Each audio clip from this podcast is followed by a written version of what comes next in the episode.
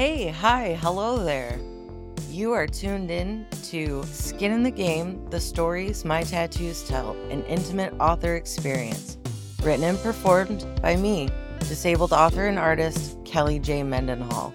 Let's discover my book together, shall we?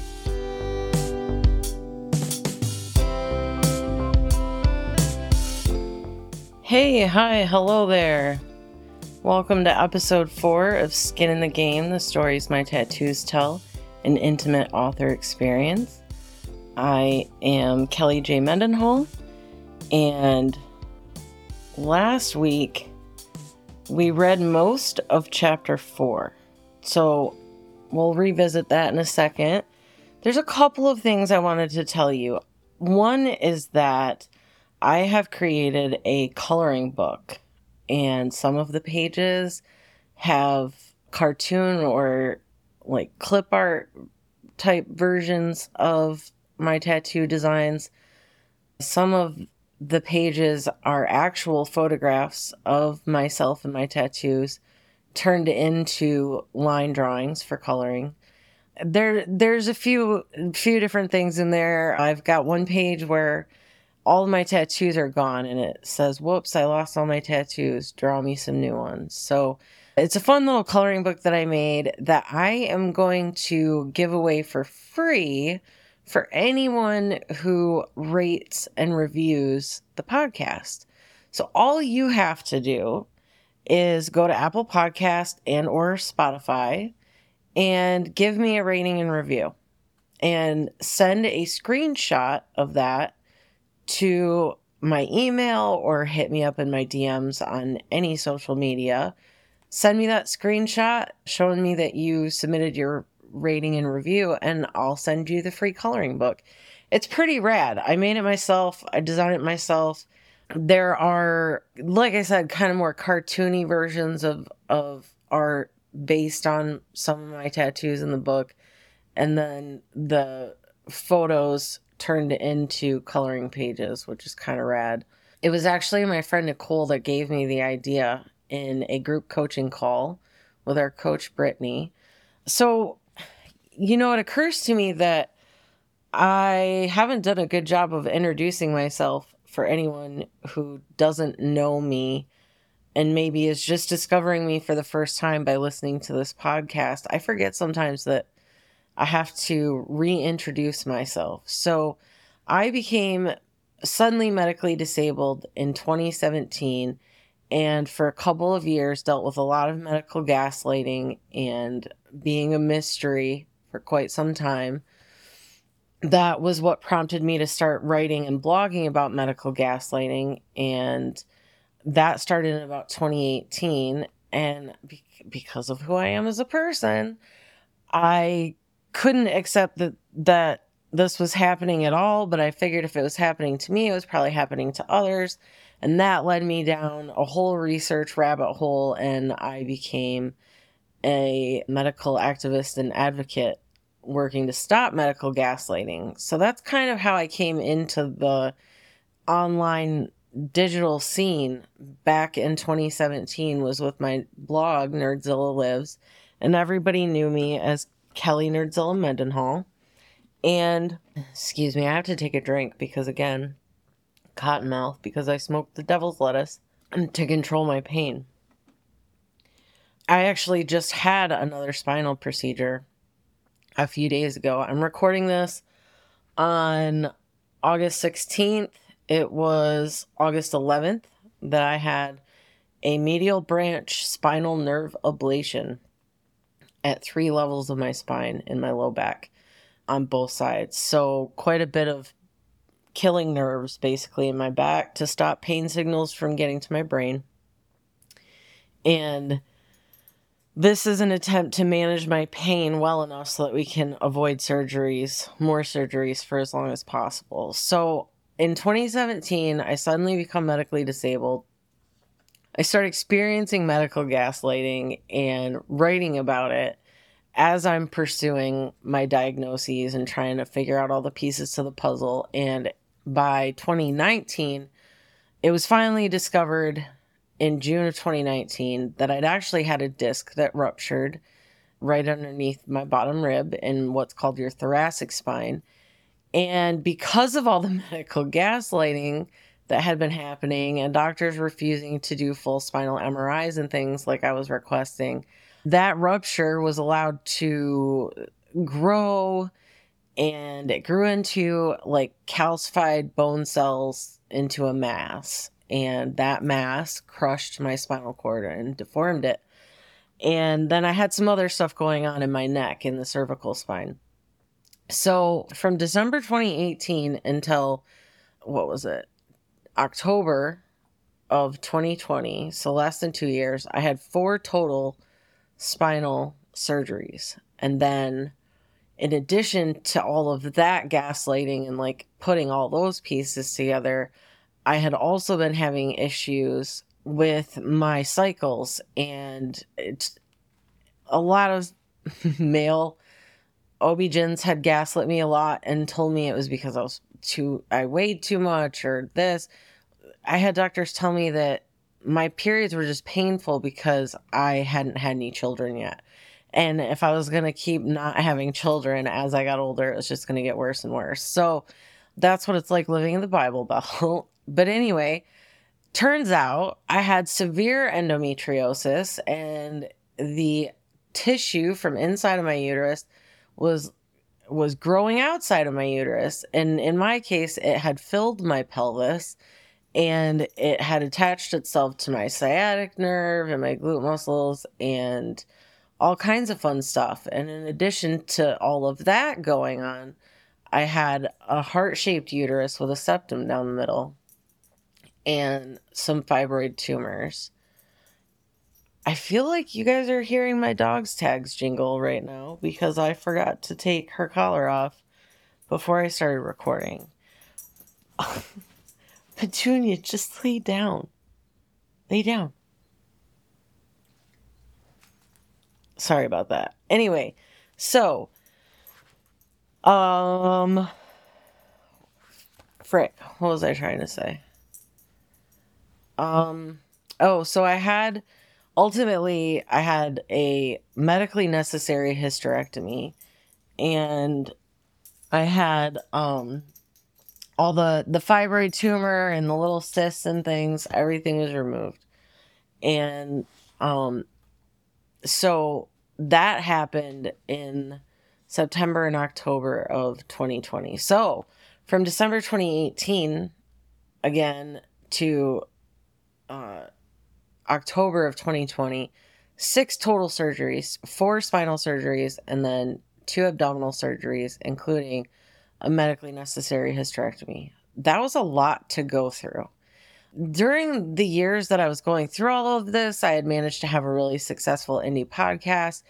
I had a co-host. It was called a non-mom happy hour. So I had I had a blog, I had this successful podcast, I was doing the medical journalism and writing for a website called Spine Nation and all this. But then, you know, I had all those surgeries, including a hysterectomy, in less than two years. And quite frankly, stepped into a big fat mental breakdown. While all of this was happening in the background or sort of umbrella umbrella-ing the situation was the fact that I was fighting for disability benefits, for Social Security disability benefits. So even though I stopped working, I stopped being able to work outside the home in June of 2017. I started applying for disability benefits in, I think, April or May of 2018.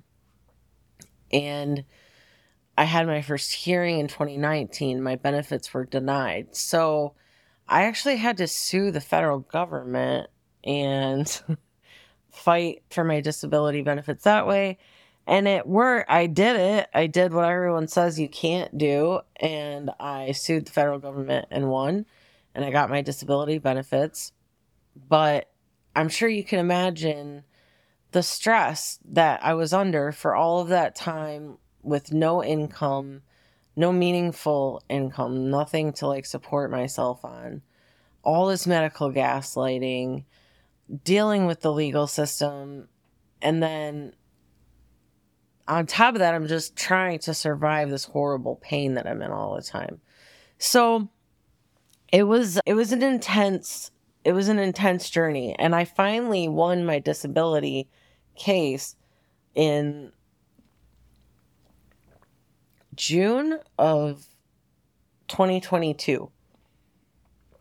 So, so from 20 from like January 2021 or so until a, about November of 2022, I was kind of just in a really long mental health crisis and just doing my best to survive and rebuild life. And I'd gotten out of a really toxic and abusive living situation with an ex partner in Tennessee when I came home to Michigan. I was rebuilding from scratch. And things are great now. I have my person, Jeff. We I you might actually hear about him in this book, so I'll tell you more about Jeff later. But I wanted to kind of fill you in, so that's kind of my background. I have a master's in public administration, a bachelor's in political science. I worked my whole adult career in the nonprofit sector and then suddenly couldn't work anymore. And that's when I started writing for a living. And that's when I published this book. I had a podcast, I had all these things going on. But for the last couple years, I kind of had to take a break and step back and just take care of myself and make sure that I could survive before I, you know, the whole like breathe your own oxygen before you give the mask to somebody else type thing. I had to take time for me. So then after this when I started to come out of the fog of this big breakdown, that's when I started like having all these ideas for the affordable art revolution and this podcast. My mission with the affordable art revolution is to spread love and joy to spoonies and disabled people everywhere through art and the written word. Well, my printed book cost $25.99 because of the full color photographs. And that price didn't feel great to me. Not that I'm not worth it or my work's not worth it, but I, $25.99 is a lot to spend on a book, especially when it's 180 pages. But the cost of printing these full color photographs is just it's a big deal. So when I had the idea for this podcast, I was like $4.99 for a subscription. They can either listen to the episodes all at once if they want and cancel the subscription. They can listen to it over time. It's totally up to them. And this is a more affordable and accessible way for people to experience my book. That was the goal with this podcast. And so I hope that you feel we're achieving that. I hope that you're enjoying the experience and it's it's definitely an experience for me because I don't remember a lot of this. And I'll be honest, the last few weeks I think I've been avoiding recording episode 4 in some ways on some like subconscious level because it is a really hard chapter. I've I've had to tell some really ugly truths about myself and other people and it was a hard chapter to write. It's a hard chapter to read in some ways, but let's get back to it. So, when we left off, and I realized my pages in my book are different than yours because if you have a printed copy of the book, there are more pages and yours will be slightly off because my copy that I have is the original very first printing of the book, which originally in the printing of the book, we tried printing the photographs on the backside of whatever page it fell on at the end of the chapter. But because again of the the quality of the full color photographs, it just doesn't look very good if you have one photo on the front of a page and another photo on the back or whatever. So we had to make the photo pages their own entity. So for you all listening, the good news is you get free access to see all the photos because there are links in the show notes to go to the different folders with images from each chapter. So yeah, let's let's get back into it. Chapter 4, I left off with I got up, begrudgingly, and with much less chutzpah than I'd previously had, but I got up. Life resumed its weird brand of ordinary, and I dove back into family life with Angela and the boys, along with my niece. Don't ever think it can't get worse. What I know now is that Angela was highly addicted to pain pills and was selling them. She was also openly using them in front of my niece and her two sons. I learned many years later that she even started supplying my niece with drugs, using them as a bribe for my niece to stay up with her and clean the house. I had a feeling back then that something was going on, and I tried calling my sister to convince her that it wasn't safe for my niece to live with Angela anymore. The warnings fell on deaf ears. My sister, of course, confronted Angela with the things I'd told her, and Angela convinced her that I was crazy and that everything at her house was just fine it was utterly surreal to live through. Meanwhile, Angela's kids were still my world. Some days I think they were the only thing that kept me going. At some point, the boys became enthralled with the cartoon movie robots and began speaking in robot speak. They would say, I love you, Aunt Kelly, beep, beep, or I'm a robot, beep, beep. They would act like robots with stiff joints and walk around the apartment bumping into things or falling over and pretending their batteries had run out. I played along and called them my little robots. About this time, I started dating a tattoo artist named Brandon. He was a mediocre tattoo artist and a subpar human being. I was in such a depressed and defeated state of mind that I was the perfect girl for a raging alcoholic narcissist. He was about my fourth raging alcoholic narcissist romantic partner at this point in my life. That's true. I was notoriously bad at picking. Brandon was really good at playing the victim and pretending like he really, really was trying to get himself together. It was just that everyone was against him and wanted him to fail. My financial situation went from bad to worse as Brandon moved into my place. He hoarded all of his earnings from tattooing and proceeded to suck the life out of me physically and emotionally. Looking back, I realized that he and Angela were just male and female counterparts, and they were both sucking me dry. No surprise then that they would stay in touch as friends long after I kicked both of them out of my life. Before I worked up the courage to kick Brandon out of my apartment, he put three tattoos on me one for Angela and two for the boys. When Angela and I had been in high school, we used to say olive you or greenish brown female sheep instead of I love you. We'd heard it on a lifetime movie. So, to commemorate our friendship, I got an olive you. It looks a lot like the Serta sheep, but she's colored like an olive. I got two robots for the boys. One is dragging his heart behind him, and the other is floating in the clouds, carried away by the heart balloon tied around his waist. I used to tell the boys that the flat hearted, sad robot was what I looked like before they came into my life, and the happily floating balloon heart robot was what my life looked like with them in it.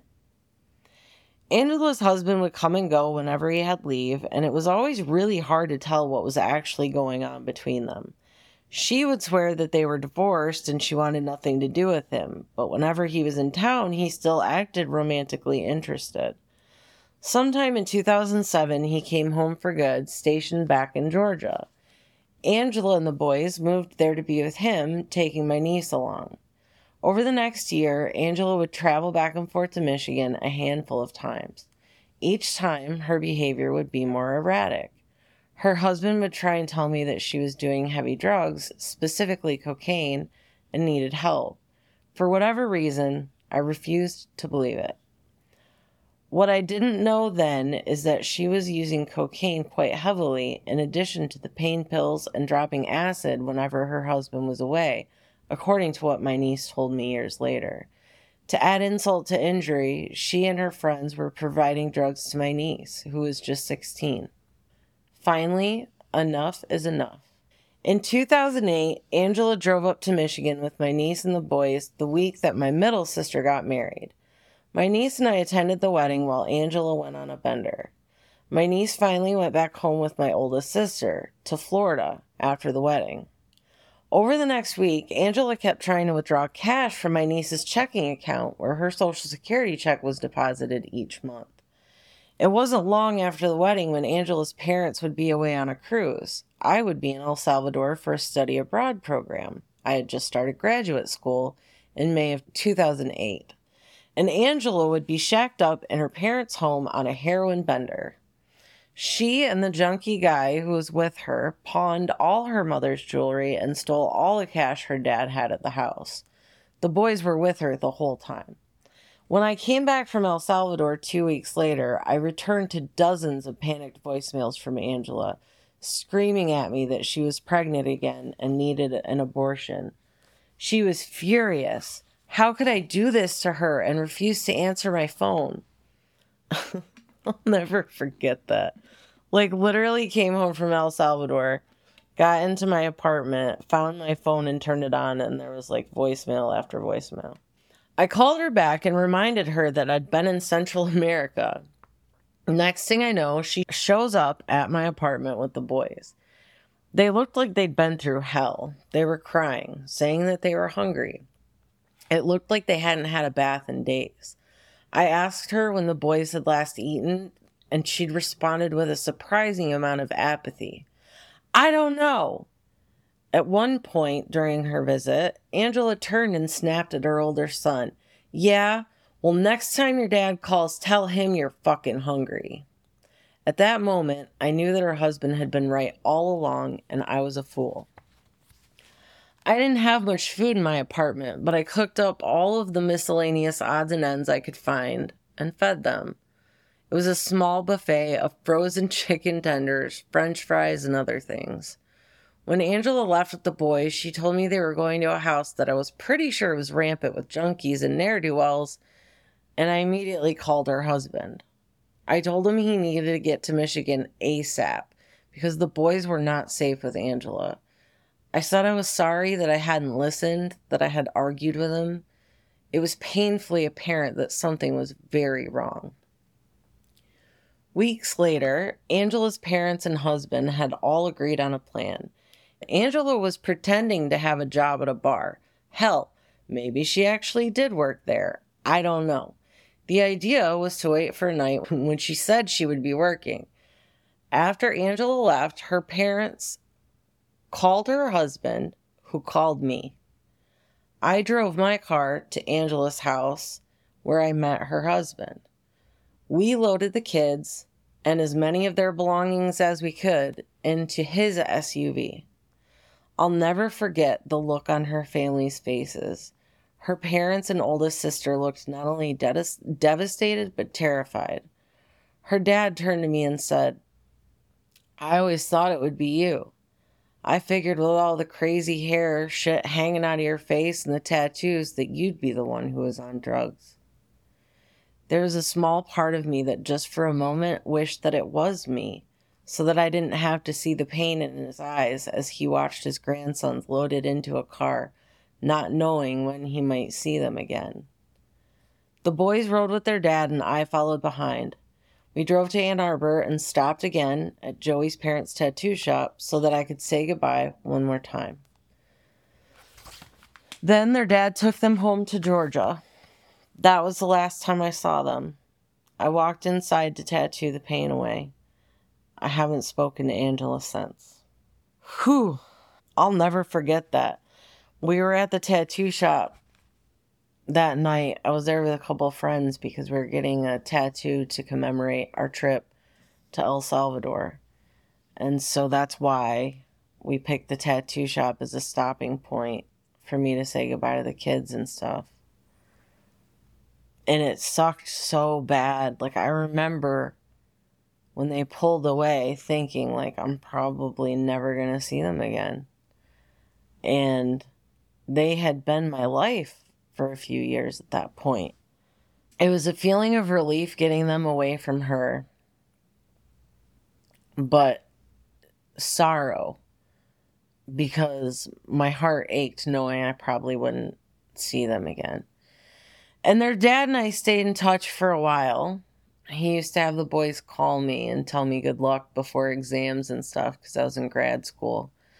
But at some point, he took Angela back and she barred him and the boys from having any communication with me or with her parents or sisters or anything. So for many years, we didn't know what was going on or what was happening. Eventually, their dad got away from her for good and he's remarried to an amazing woman now. There were times when Angela would get the boys back by herself for a while and put them through all kinds of hell, but several years ago, eventually, their dad and stepmom got to take him home for good. And things have been much better for them ever since that day. But the damage was was done. There was a lot of damage done by their mom before they finally got away from her. And I had somebody ask me recently who read my book if I ever got to see them again, and I've only gotten to see the youngest once in 2022. So it had been it had been a really long time coming and a reunion that I dreamt about and prayed for for a really long time. And hopefully I'll get to go see both boys and their family soon. They're not they're not my little boogies anymore, my little babies. They're all grown up. One's 21 and one's 18. So Oh my god, he's about to be 19. So, yeah. That was a heavy chapter. So, I guess, man, chapter 5 is too. so, we'll we'll get started in chapter 5. The Midnight Train. See the hills from afar, standing on my beat up car.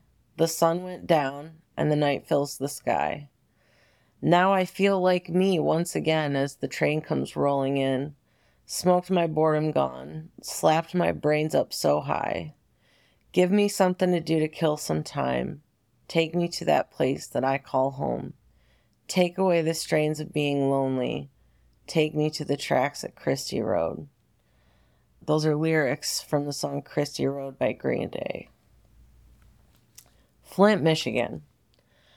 I was born and spent my younger formative years in Flint, Michigan. Our stepdad, Ken, moved in around the same time dad passed. My parents were already splitting up when we found out my dad had cancer. Although we moved to Davison for a few years throughout dad's illness, we landed back in Flint when I was five or six. It was just before a birthday for me. Flint is not an easy place to grow up. Flint was scary. We couldn't wear the starter jackets we got for Christmas when I was in the sixth grade because kids were getting shot and robbed for them way too often. There was also the issue of accidentally wearing gang colors in the wrong territory because the jackets were so brightly colored to match the sports teams represented. Nike shoes were another thing that kids would get shot and robbed for. A friend of mine missed school once in the fourth grade because a bullet grazed her head when she was on her way to school with her mother and sister. My friend and her family lived in the north end of Flint, which has always been the worst part of town for as long as I can remember. There was a drive by shooting that morning, and their family just happened to get caught in the crossfire. When I was 11 years old, my mother and stepfather decided to move my sister Sarah and me out of Flint once and for all. Amber was already on her own by then, in college, and with a child of her own. My parents decided to leave for the same reasons everyone else wanted to leave, I suppose the violence, the poor jobs, and shitty schools, and for the change of scenery and a fresh start. My parents were right to have concerns about us living out the rest of our young lives in Flint. It didn't have much of a future to offer us. We moved to a small town about 60 miles south of Flint called Chelsea. It was one of the many towns that were conveniently located just far enough away from Detroit for white people who wanted to work in the city but not live there. Its only claim to fame is that this is where Jiffy Mix, yes, the corn muffin mix, is made. Chelsea, my friend, one of my dear friends works at the Jiffy Mix plant, and it's just funny. It's a funny culture. But anyway, Chelsea offered no diversity, no tolerance, and no room for us. We were hated in part because we were the new kids in town, and in part because where we came from, there were black people. Moreover, we were friends with them. Imagine the horror. It was an absolute shit show living in Chelsea, and I was bullied from about the very moment I arrived until the moment I left Chelsea schools and switched to Stone High School in Ann Arbor in 10th grade.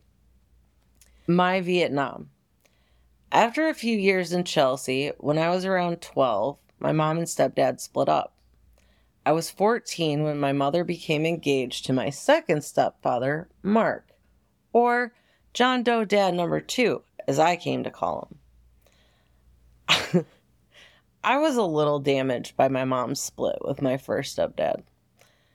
After the engagement, our families were blended into one dreadfully dysfunctional household consisting of myself, my mom and stepdad, my older sister Sarah, and my two stepbrothers. My stepbrothers, who were twins, were almost exactly one year older than I was. They were the closest thing to pure evil I have ever encountered.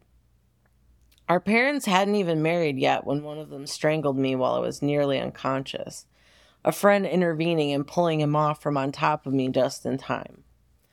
I was 15 when that same twin held a butcher knife to my throat, and again, a friend intervened. You see, my stepbrother had been harassing my best friend Mary, and when I told him to leave her alone, he punched me in the tit. I was wearing a one inch spiked bracelet and brought it straight down into his arm. He went upstairs and grabbed a butcher knife and cornered me in the basement where I was sitting on the couch. My friend Chris told my stepbrother that he could go ahead and slit my throat with that knife, but that he was confident he could get to his gun and shoot him dead faster than the speed at which my stepbrother could get away. I still believe this is the only reason why he didn't actually do it.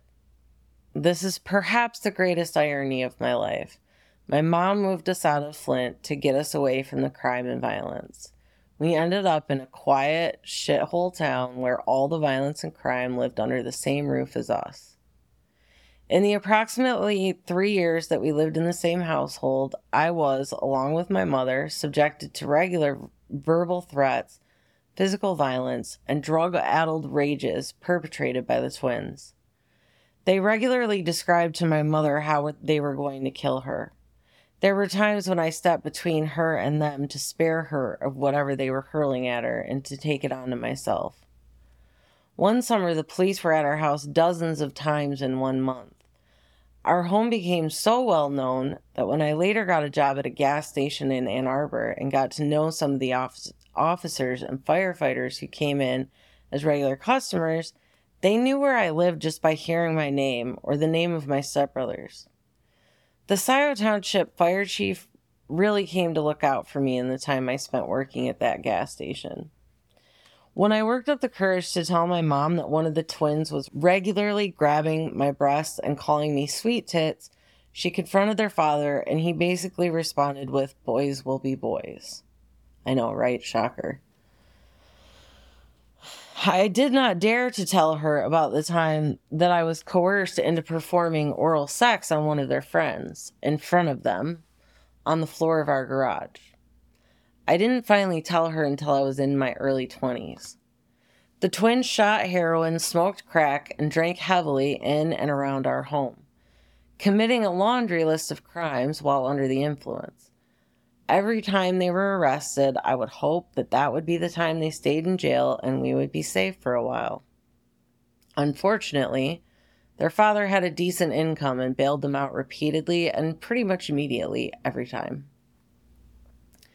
I'll never forget the night when he said, with pure hatred and vitriol hurled at my mother, that his sons were innocent pawns in a sick and twisted game that she and her daughter were playing. The man was the king of Denial Island. Whatever childlike innocence I clung to after leaving Flint was annihilated while living with the twins and Mark. I found out recently at the age of 35 that the police chief in Chelsea came to our house one day to talk with my mom. He told her that it wasn't a habit of his to tell other people what to do with their lives, but that, quote, those boys were going to kill someone eventually, and that he didn't want it to be her or her girls. Thank God he decided to stick his nose in our business and have that talk with my mom that day. It seems to have impacted her decision to get the hell out of there when she did. The midnight train. During the years with my stepbrothers, my friends became my salvation. They were my real family. Back then, I didn't just hate going home. Most nights I was afraid to. So, I'd take any opportunity I could to stay out as late as possible.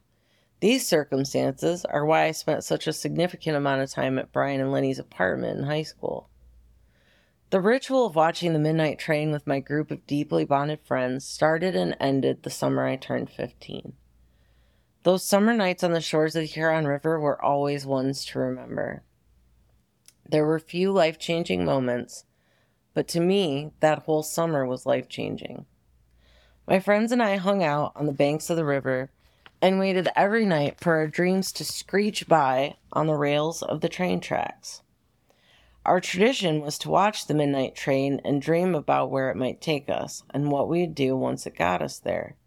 This was the kind of whimsical romanticism I believe one only gets to enjoy during adolescence. After the train passed, usually sometime after midnight, we would go to the Fleetwood Diner in downtown Ann Arbor for chili cheese fries and coffee. We would talk for what seemed like forever about whatever we were dreaming or carrying in our hearts. This core group that hung out so frequently that summer included Erin and her sister Jenny, Rhiannon and Chris, the group's power couple, Brian, a different Brian, not my boyfriend, but more like a brother, and myself. Most of us had something we were running away from, or something new we wanted to see or do. Rhiannon always talked about California. By this time, I was dreaming of being a famous writer in New York City. The thirst for adventure was quenched for all of us just a little every night when the midnight train came in. The environment around the river is beautiful. Huron River Drive is a windy road canopied by trees and surrounded by wooded areas, parks, and nature reserves. It was generally quiet and peaceful on the part of the river where we used to sit up under the trestles so that passers-by wouldn't detect us. The only noise came from the train and us. Rhiannon was famous for asking the most random questions, something like, Kelly, would you still love me if my eyes were orange?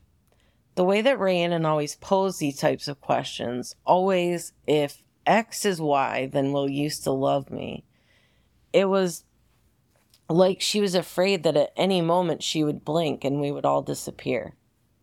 I would regularly respond with, I'll always love you, Nanan, even if all the stars fall from the sky. She would smile and take that as good enough assurance. Chris was wild, a total redneck, deeply entrenched in a crew full of city kids. He drove his Mustang like he was Mario Andretti, and I'm still amazed we never had any wrecks, if I'm being perfectly honest. He did have wrecks with other friends, I just wasn't in the car. When I think of him that summer, I can picture him stone on pot, walking on the rails in a one man balancing act. He always called us fuckers, like that was our collective name. I don't know, fuckers. What does it look like I'm doing? That's how I hear him in my head thinking back. Chris must have been 17 or 18 back then because he was older than us and wasn't ever in school at the same time we were. Chris was a hick and a pig, but you had to love the guy, if for no other reason than because he could always make you laugh. He was a goofball, but he was serious about his friendships.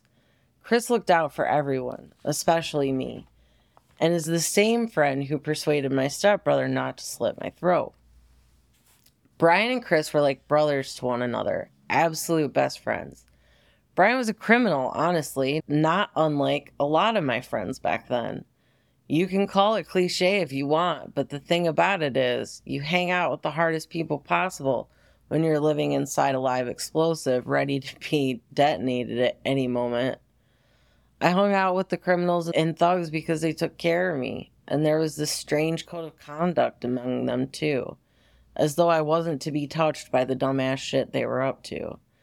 I remember more than once when members of the crew would hug me, tell me they loved me, and say goodbye out of nowhere.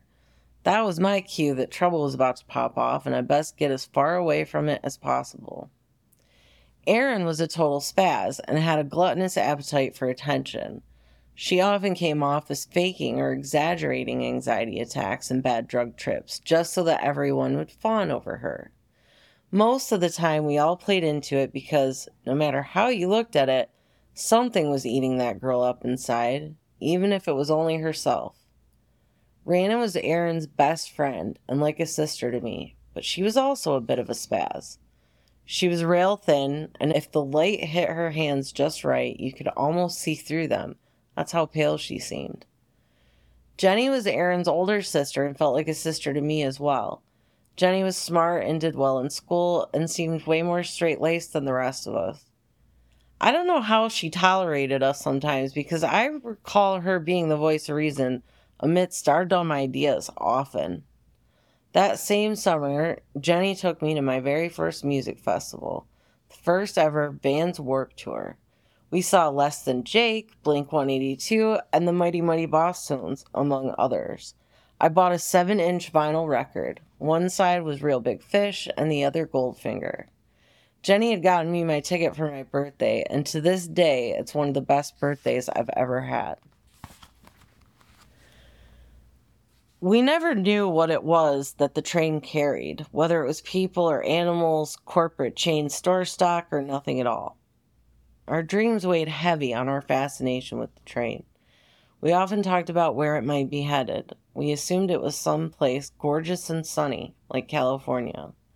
In fact, I think that's the only place we ever named.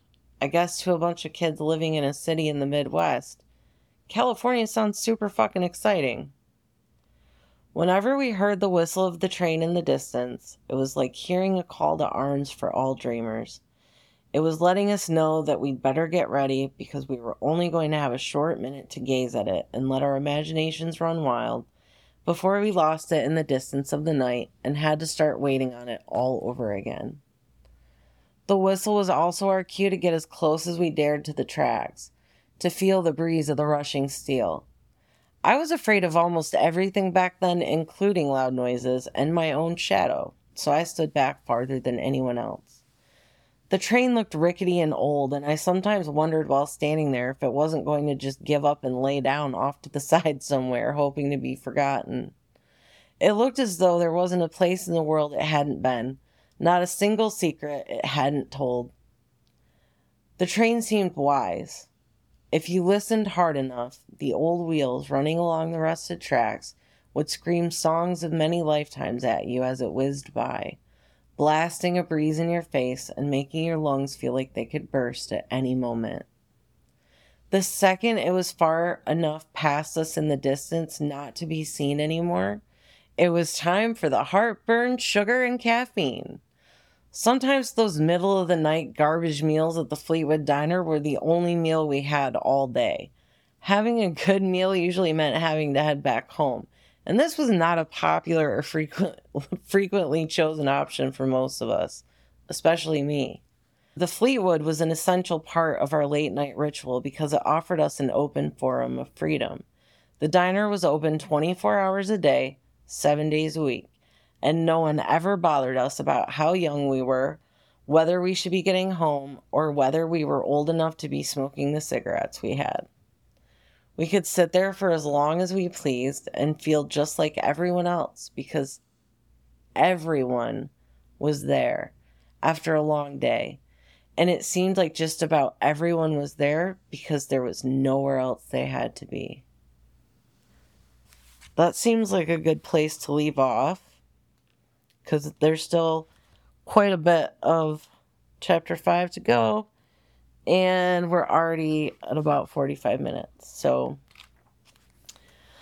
stay tuned for next time. We'll finish chapter 5 and don't forget if you go and drop a rating and review on apple podcasts and or spotify you can either email me a screenshot at hello at kellyjmendenhall.com or you can hit me up on any of the socials and send me a DM screenshot of your rating and review, and I'll send you that free coloring book. And if you want to see what the coloring book looks like, I mean, you could just trust me that it's super cool. But I'm going to be posting some scrolling videos of it on my socials too. So until next time, have a what whatever time frame you're on, whatever space you are in, have a good one and we'll be together again soon.